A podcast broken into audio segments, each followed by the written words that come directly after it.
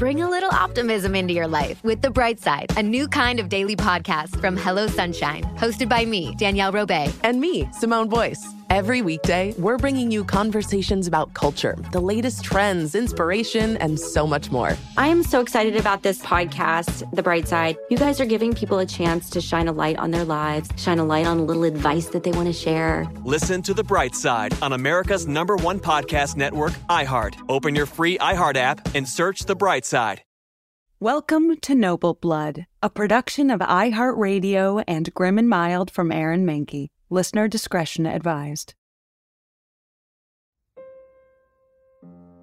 For those who never attended Sunday school, or maybe just slept through those lessons, or for those like me who didn't get these lessons at all in Hebrew school, I'd like to start by briefly recapping the story of Mary Magdalene.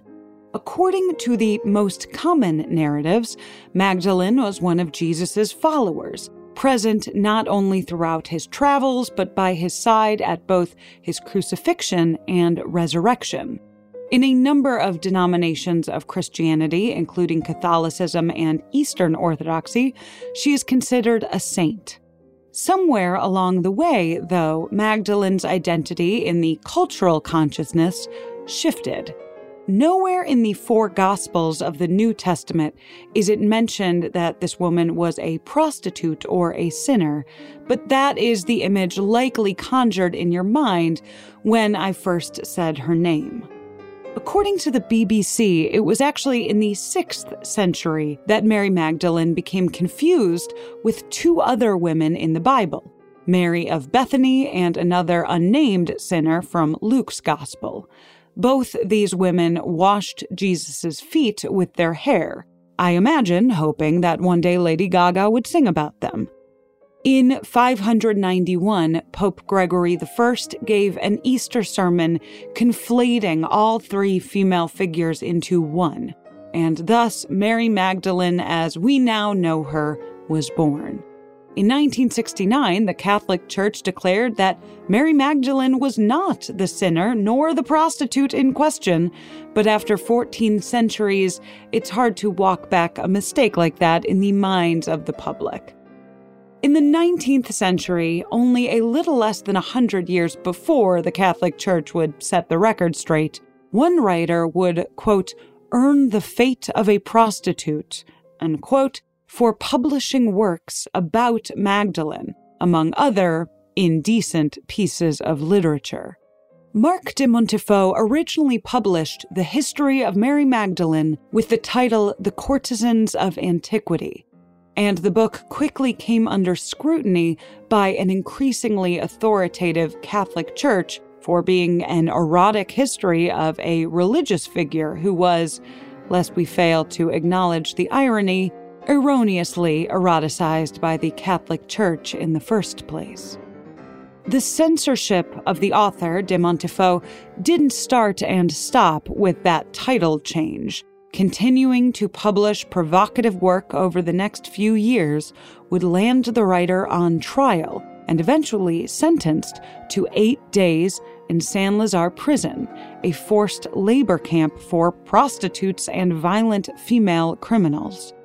De Montifaud was indignant at this ruling for a number of reasons, one being that he was a member of the nobility.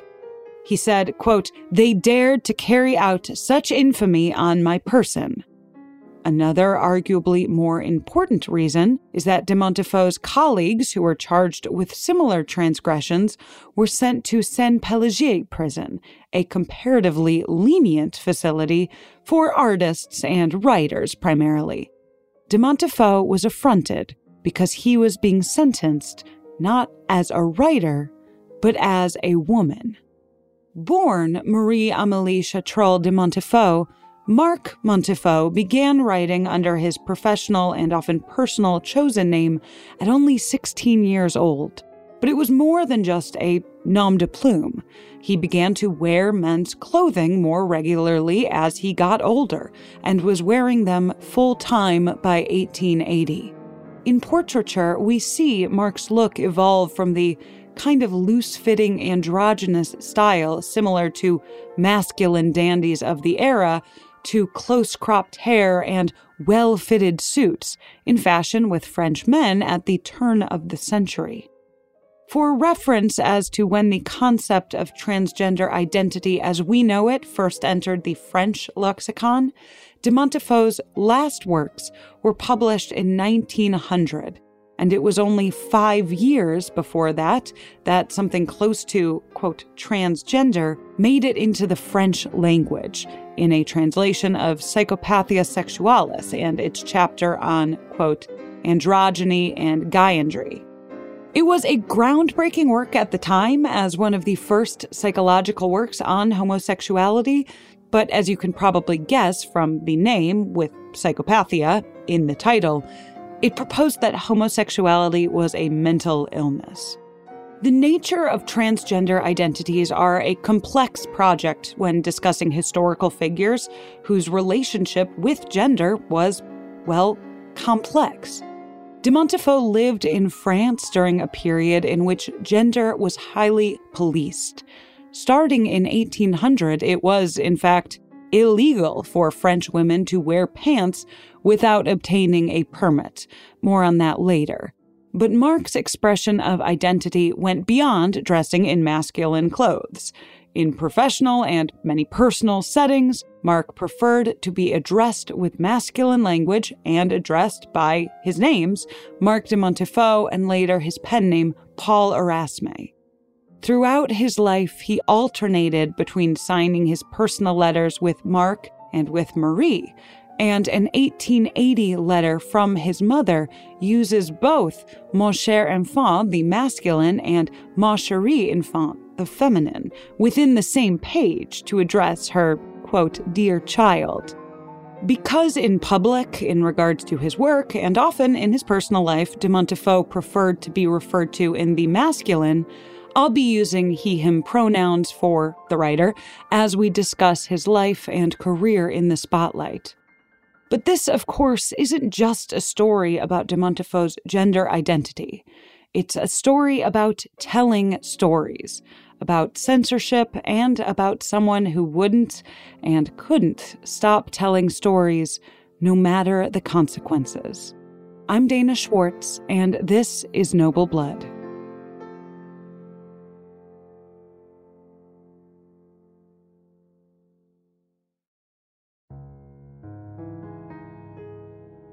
Marc de Montifaud was born in Paris in eighteen forty-five, and the education that would one day serve his writing began early. His mother was Catholic and taught him the principles of the religion. His father, though, was a physician and a free thinker during the libre-pensée boom of the nineteenth century. French free thinkers of that time generally rejected religious dogma and sought to define the world through observation and experience. Marc, in his work, would incorporate both of his parents' lessons, but it was certainly his father who influenced his own outlook on life. As far as more formal education went, Marc found a talent for art, and he would study at a private studio because women weren't permitted places at Paris's L'École des Beaux-Arts until eighteen ninety-seven. Writing would still prove to be his greater passion. In his youth, he published a few pieces in a travel magazine and had written an unpublished novel. But the young artist began publishing under the name Marc de Montifaud at around eighteen or nineteen, his first piece appearing in the influential journal L'Artiste in eighteen sixty-five. One year earlier, Marc had married Spanish noble Juan Francis Leon de Quivenant, the Comte de Luna, making Marc a countess. Leon was over a decade older than Marc, and he had been previously married, but the two found common ground with a shared passion for the arts. The Comte had been living in Paris for several years by eighteen sixty-four, working as the personal secretary to the famed writer Arsène Houssaye. Houssaye is an incredibly minor character in this story, but indulge me just a moment to read you the headline of his eighteen ninety-six New York Times obituary. It's just extraordinary. Arsène Houssaye dead, last of the romanticists and most faithful of the idealists. a Prince Charming of the Empire. His was one of the most attractive personalities of Paris, and his work is an artist's. May we all hope to be remembered half as glowingly. Anyway, this Prince Charming of the Empire was, more importantly, the editor of L'Artiste, and under his leadership, it became the most influential cultural journal in France. It's likely that it was Leon who connected Marc and L'Artiste, and we know the Comte supported and encouraged Marc's writing throughout his career quite literally. A husband's permission was needed at the time for a wife to publish. We don't know exactly how Leon and Marc met or whether or not the marriage was arranged, but it's possible that Marc's father ran in similar intellectual circles as Houssaye. The couple would eventually have one son, also called Marc, born in eighteen seventy-four. Marc was still presenting socially as a woman at this time, but in a surprisingly modern arrangement, Marc and Leon combined their last names, both going by the surname Quivenant de Montifaud. This was arranged at the request of Marc's father, who was disappointed that he didn't have a son to carry on the family name. Leon would even eventually take to signing his name, Leon de Montifaud, professionally, which made both Marc and his husband professionally known as Monsieur de Montifaud.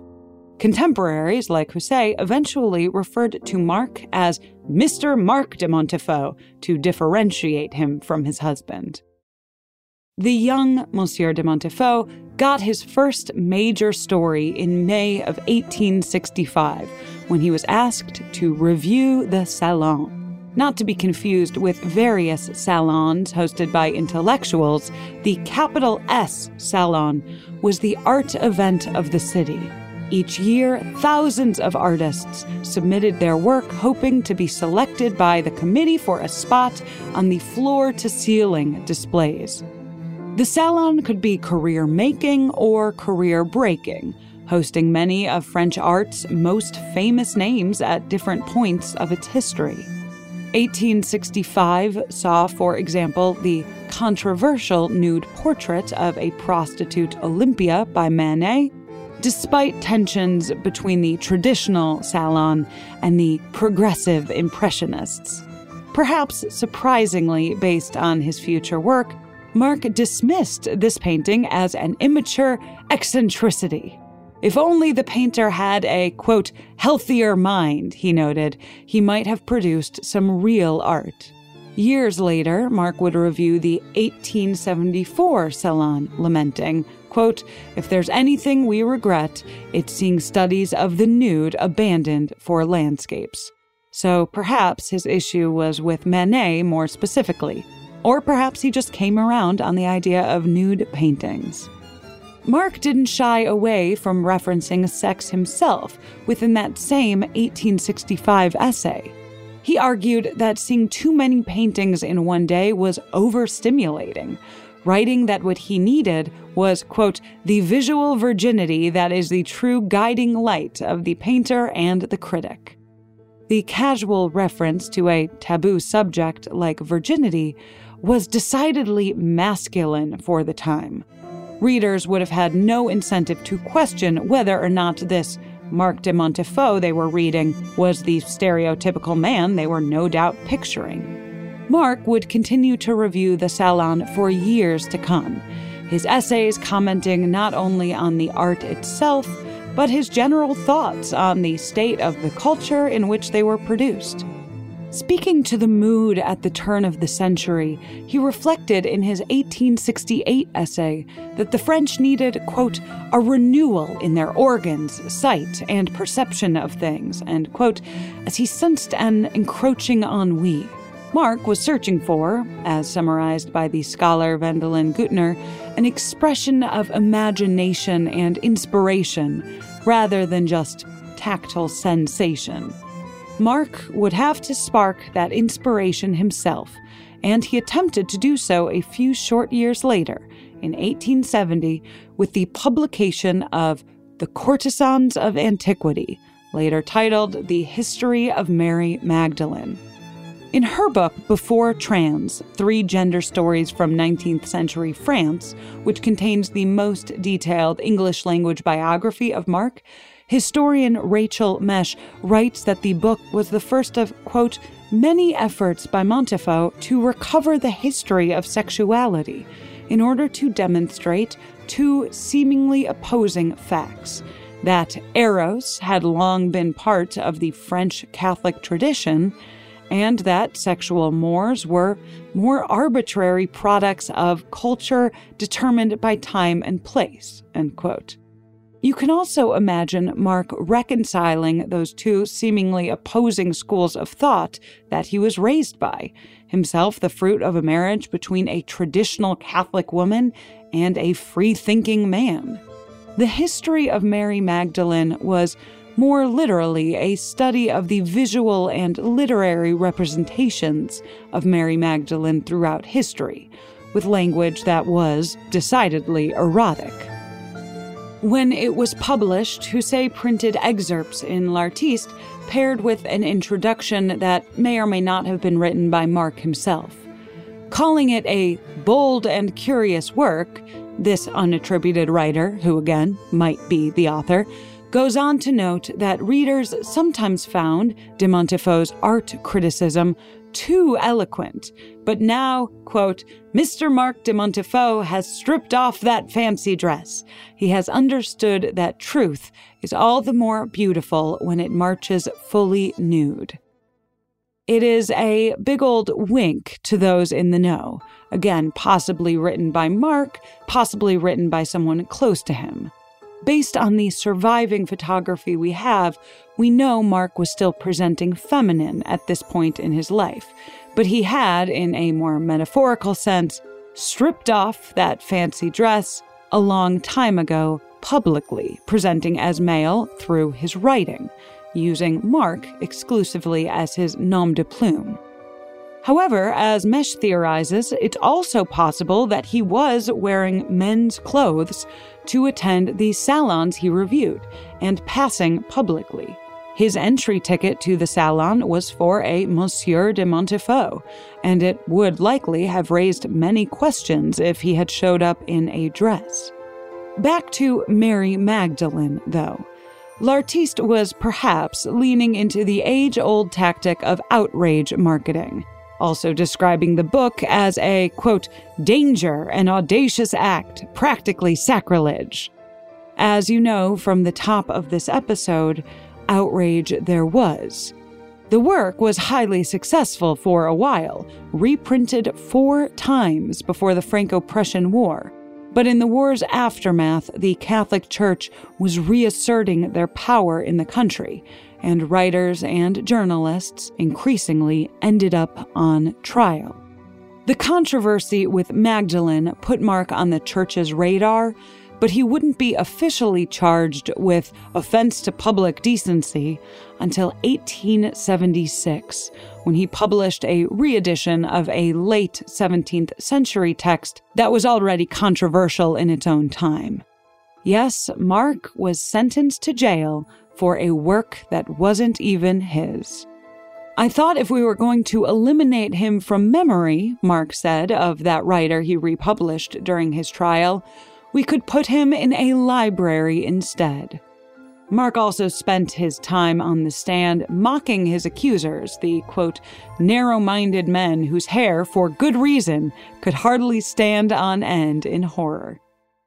When he heard the guilty verdict, he ran to the prefect's office and asked how a publishing infraction could land him, a comtesse no less, in the notorious Saint-Lazare. It wasn't at all to inflict personal injury upon you, the police prefect told him, but because the administration would not put a woman in Saint-Pélagie. Marc was furious. He wrote that he was being treated, quote, like a woman who had blatantly acted against all social structures, instead of the, quote, archaeologist, bibliographer, and critic he considered himself to be above all else. Quote, I admit that despite my enormous efforts, he reflected, my mind can simply not accept the logic of this sentence, and I doubt that the reader can either. Summed up most efficiently, he would write, quote, "What I found unnatural and perhaps unfair is the fact that offense to decency can be purged for all writers in Saint-Pélagie and for me alone in jail." As a free thinker, Marc was taught to question, to reject convention. What the administration accepted as fair was ludicrous to him. He once later described himself as inhabiting the skin of an artist overcome with male literary spasms. It gives us a lot of insight into his sense of self. The artist has no gender associations, but the compulsions he had to write are masculine. Based on the other quotes, Marc clearly believes the identity of artist, archaeologist, and bibliographer and critic are more important than any notions of gender, but he still felt compelled to write publicly as a man.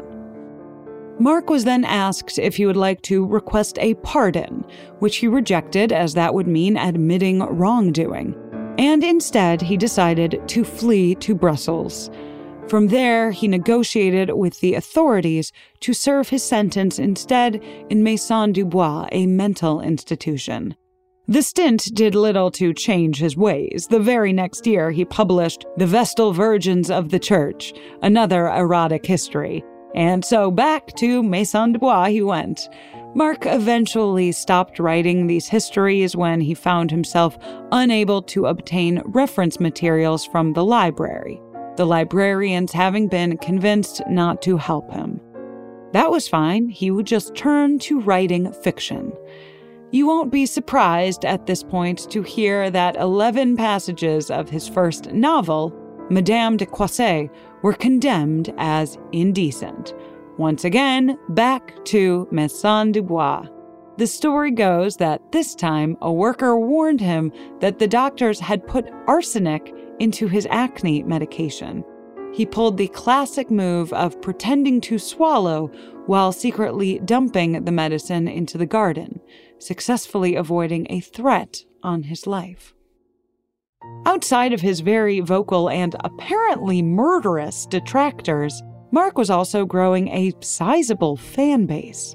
The controversy surrounding his novel was, as it often still is, a great marketing tool, and the novel was highly in demand. There was also, however, a new faction of critics who felt betrayed that Marc de Montifaud was not who they thought he was. Reporting from one of his trials revealed that the, quote, book lover was, in fact, a young blonde woman, tall and frail, with listless blue eyes and a charmingly bold attitude. While another noted, she always had that same look of a woman dressed as a man. It's unclear at what point readers at large learned the quote-unquote truth of his perceived past as a, quote, woman, wife, and mother, but the public began to look into his life so scrutinously that it became a matter of his safety. "Isn't it high time that public modesty return?" one critic raved.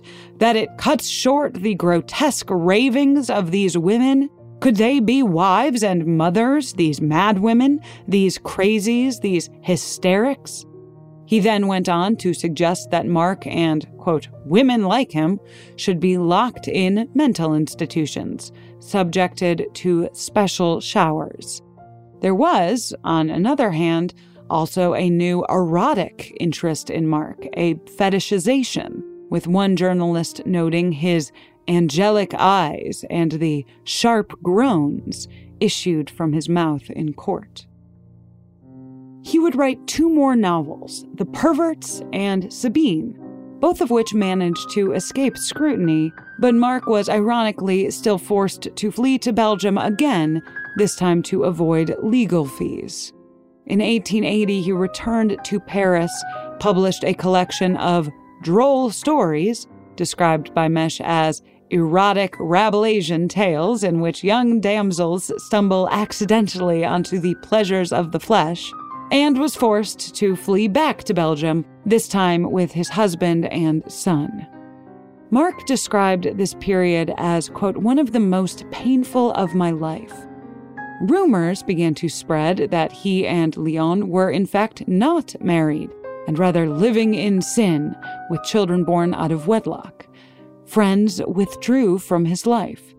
A soiree he hosted was apparently infiltrated by a marquise, attempting to seduce him in order to prove that Montifaud was secretly harboring passions for women.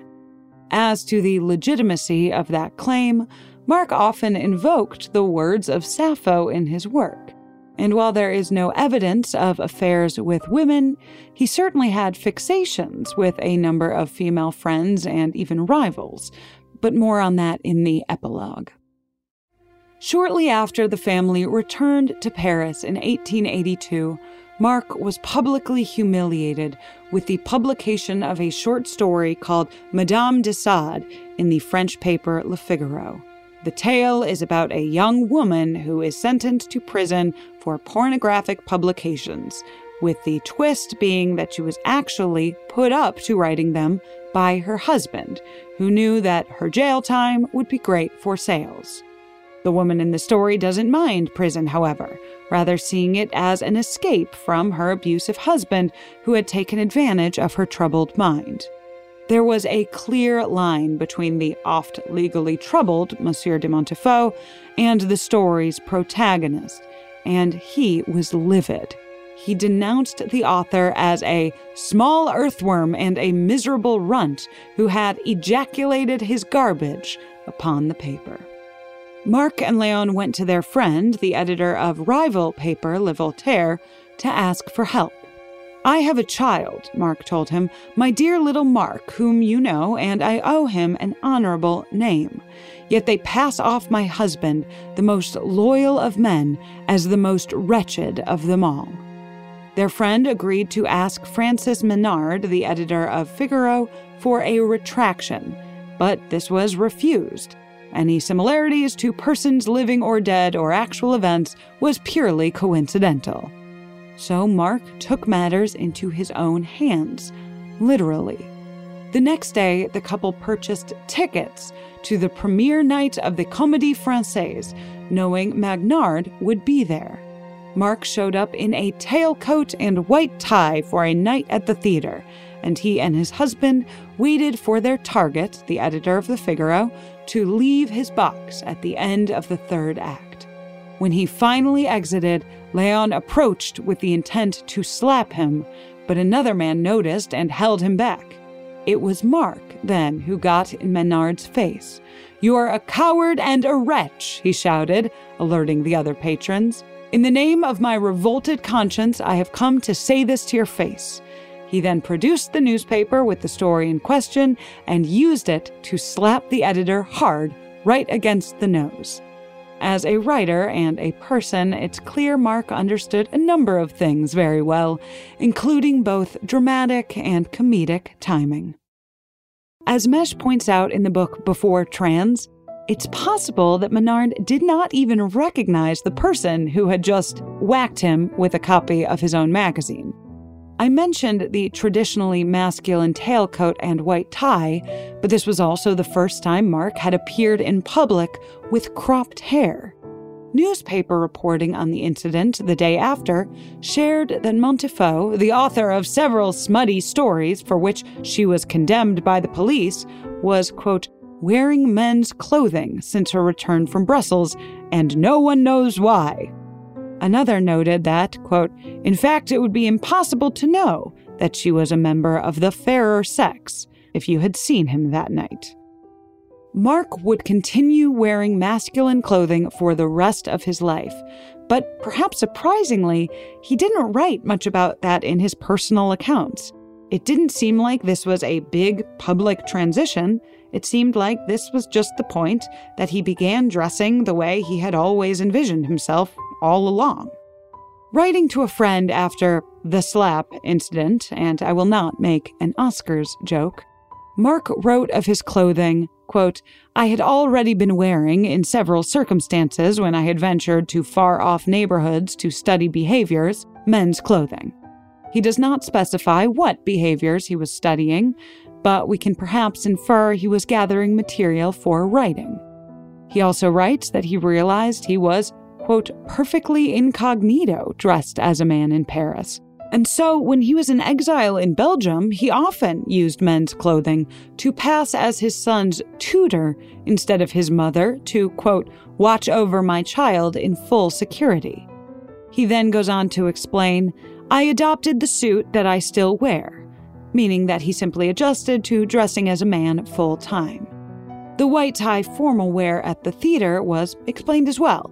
It wasn't in order to slap a wretch that I put on a tuxedo and white necktie.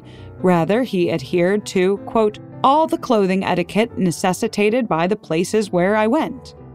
In other words, he didn't choose to dress like a man to go to the theater as a statement. He simply dressed as a man in the clothes that a man would wear going to the theater. As I mentioned at the top of the episode, it was in fact illegal for women, and in Marc's case, those French society considered women legally, to wear pants anytime except during Carnival. A special pants permit was required and could only be obtained with a doctor's approval for medical reasons. You can imagine that gender-affirming care was not on the list at the time, but for the record, what did constitute as a valid medical reason has not been documented. It's also worth noting that while effectively obsolete, the law wasn't officially repealed until two thousand thirteen. Yes, two thousand thirteen. From Marc's surviving archives, we see correspondence in which he seeks information about obtaining a pants permit. But we know he never actually got one. Instead, he likely had an oral agreement with those necessary bureaucrats. There are four accessible photographic portraits of Marc, and in three of the four of them, he is wearing pants. One such photograph, dated around eighteen eighty, was later gifted from Marc Junior to one of Marc Senior's friends, inscribed by him as the, quote, last feminine portrait of the man who was his mother. This picture captures the androgynous, dandy-esque look I described earlier. Marc's look can be interpreted in this photograph as that of a particularly rebellious young French woman or a young French man in Oscar Wilde circle. As time goes on and Marc matures, his style shifts further. His mid-length hair becomes a close-cropped, decidedly masculine style, and he trades his loose-fitting pants that both men and women might have worn for well-tailored suits. But let's return to that incident at the theater. Now it was public knowledge that Marc was not only back in town, but guilty of assault. He would have to return to, you guessed it, Brussels. He had no regrets, writing, what woman who loved her husband upon seeing him treated this way would not have acted as I did. The authorities attempted to make a public spectacle of Marc's arrest by sending two free theater tickets to the couple's home, but the sting operation was a failure when Leon showed up with the young Marc for some father-son bonding time. In eighteen eighty-four, Marc would finally return to Paris for good and begin publishing yet again. He would continue publishing chiefly his droll stories, which often found young women in humorously compromising situations thanks to their confusion surrounding gender and sexuality. One story follows a young provincial woman on her first trip to Paris. She goes to buy a lamp, une suspension, but accidentally asks for un suspensior, a jockstrap. Later, she sees the word hermaphrodite and asks her aunt what it means. Her aunt, panicking, tells her it's a kind of fish, which our young protagonist, of course, goes on to try to order at a restaurant. Marc would also publish more historical work, one in particular focused on François Timoleon, Abbé de Choiset, a seventeenth eighteenth century French writer who was known for both his historical and religious works, and also known for his cross-dressing. Thus lived and died François Timoleon de Choiset, Marc wrote, the one who had been exiled repeatedly as a girl and who was later celebrated as a hero. It's not hard to imagine that Marc felt a kindred spirit.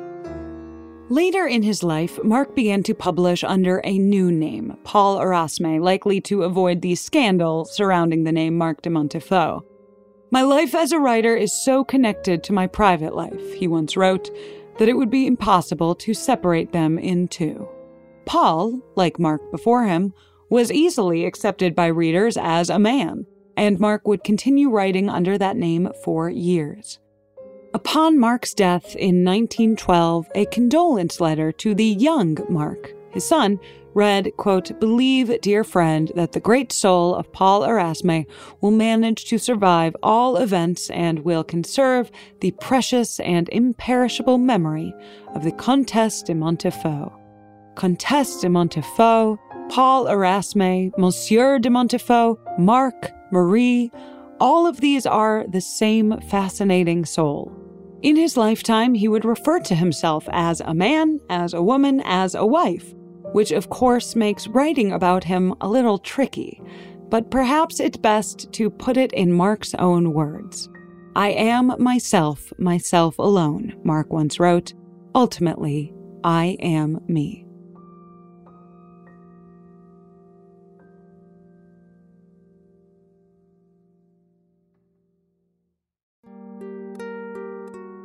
That's the story of Marc de Montifaud, but keep listening after a brief sponsor break to hear a little bit about Marc's lovers.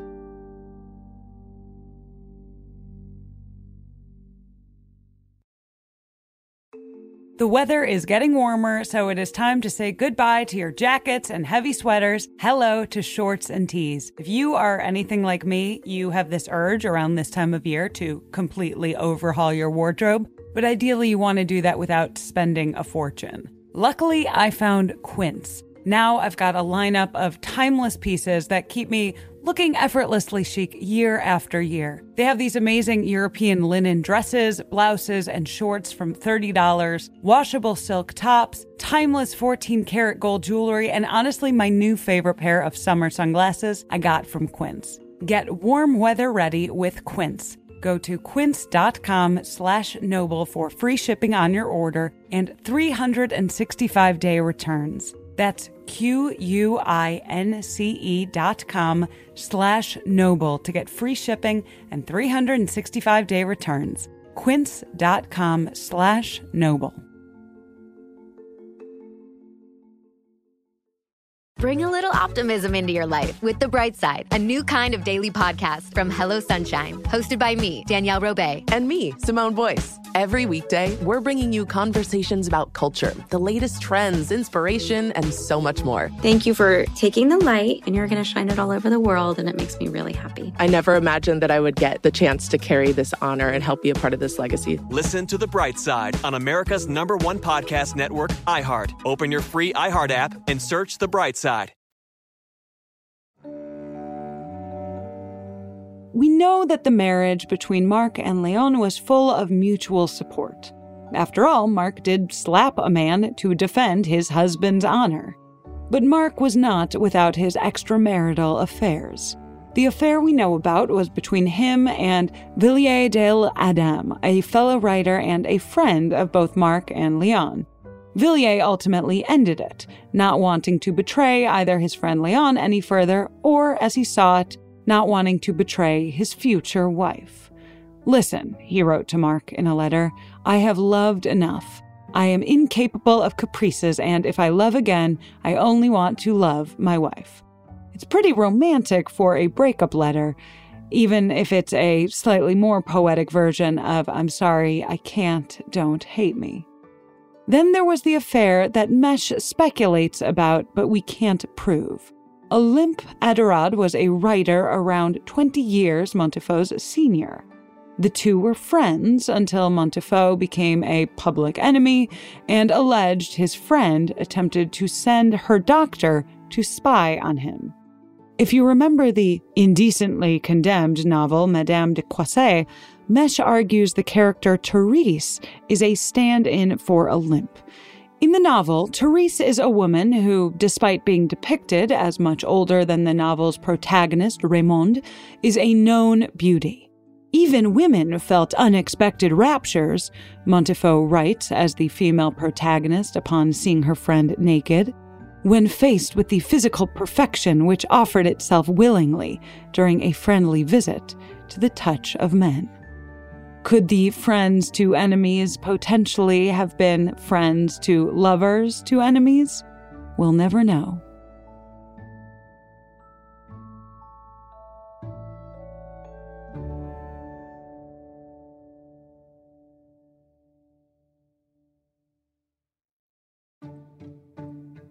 Noble Blood is a production of iHeartRadio and Grim and Mild from Aaron Mankey.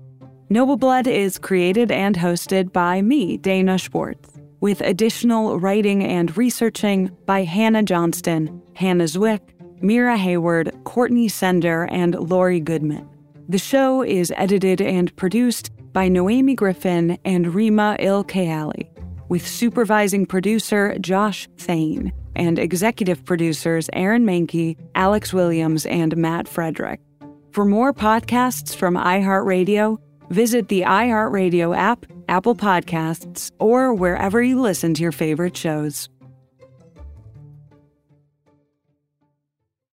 Bring a little optimism into your life with The Bright Side, a new kind of daily podcast from Hello Sunshine, hosted by me, Danielle Robay, and me, Simone Boyce. Every weekday, we're bringing you conversations about culture, the latest trends, inspiration, and so much more. I am so excited about this podcast, The Bright Side. You guys are giving people a chance to shine a light on their lives, shine a light on a little advice that they want to share. Listen to The Bright Side on America's number one podcast network, iHeart. Open your free iHeart app and search The Bright Side.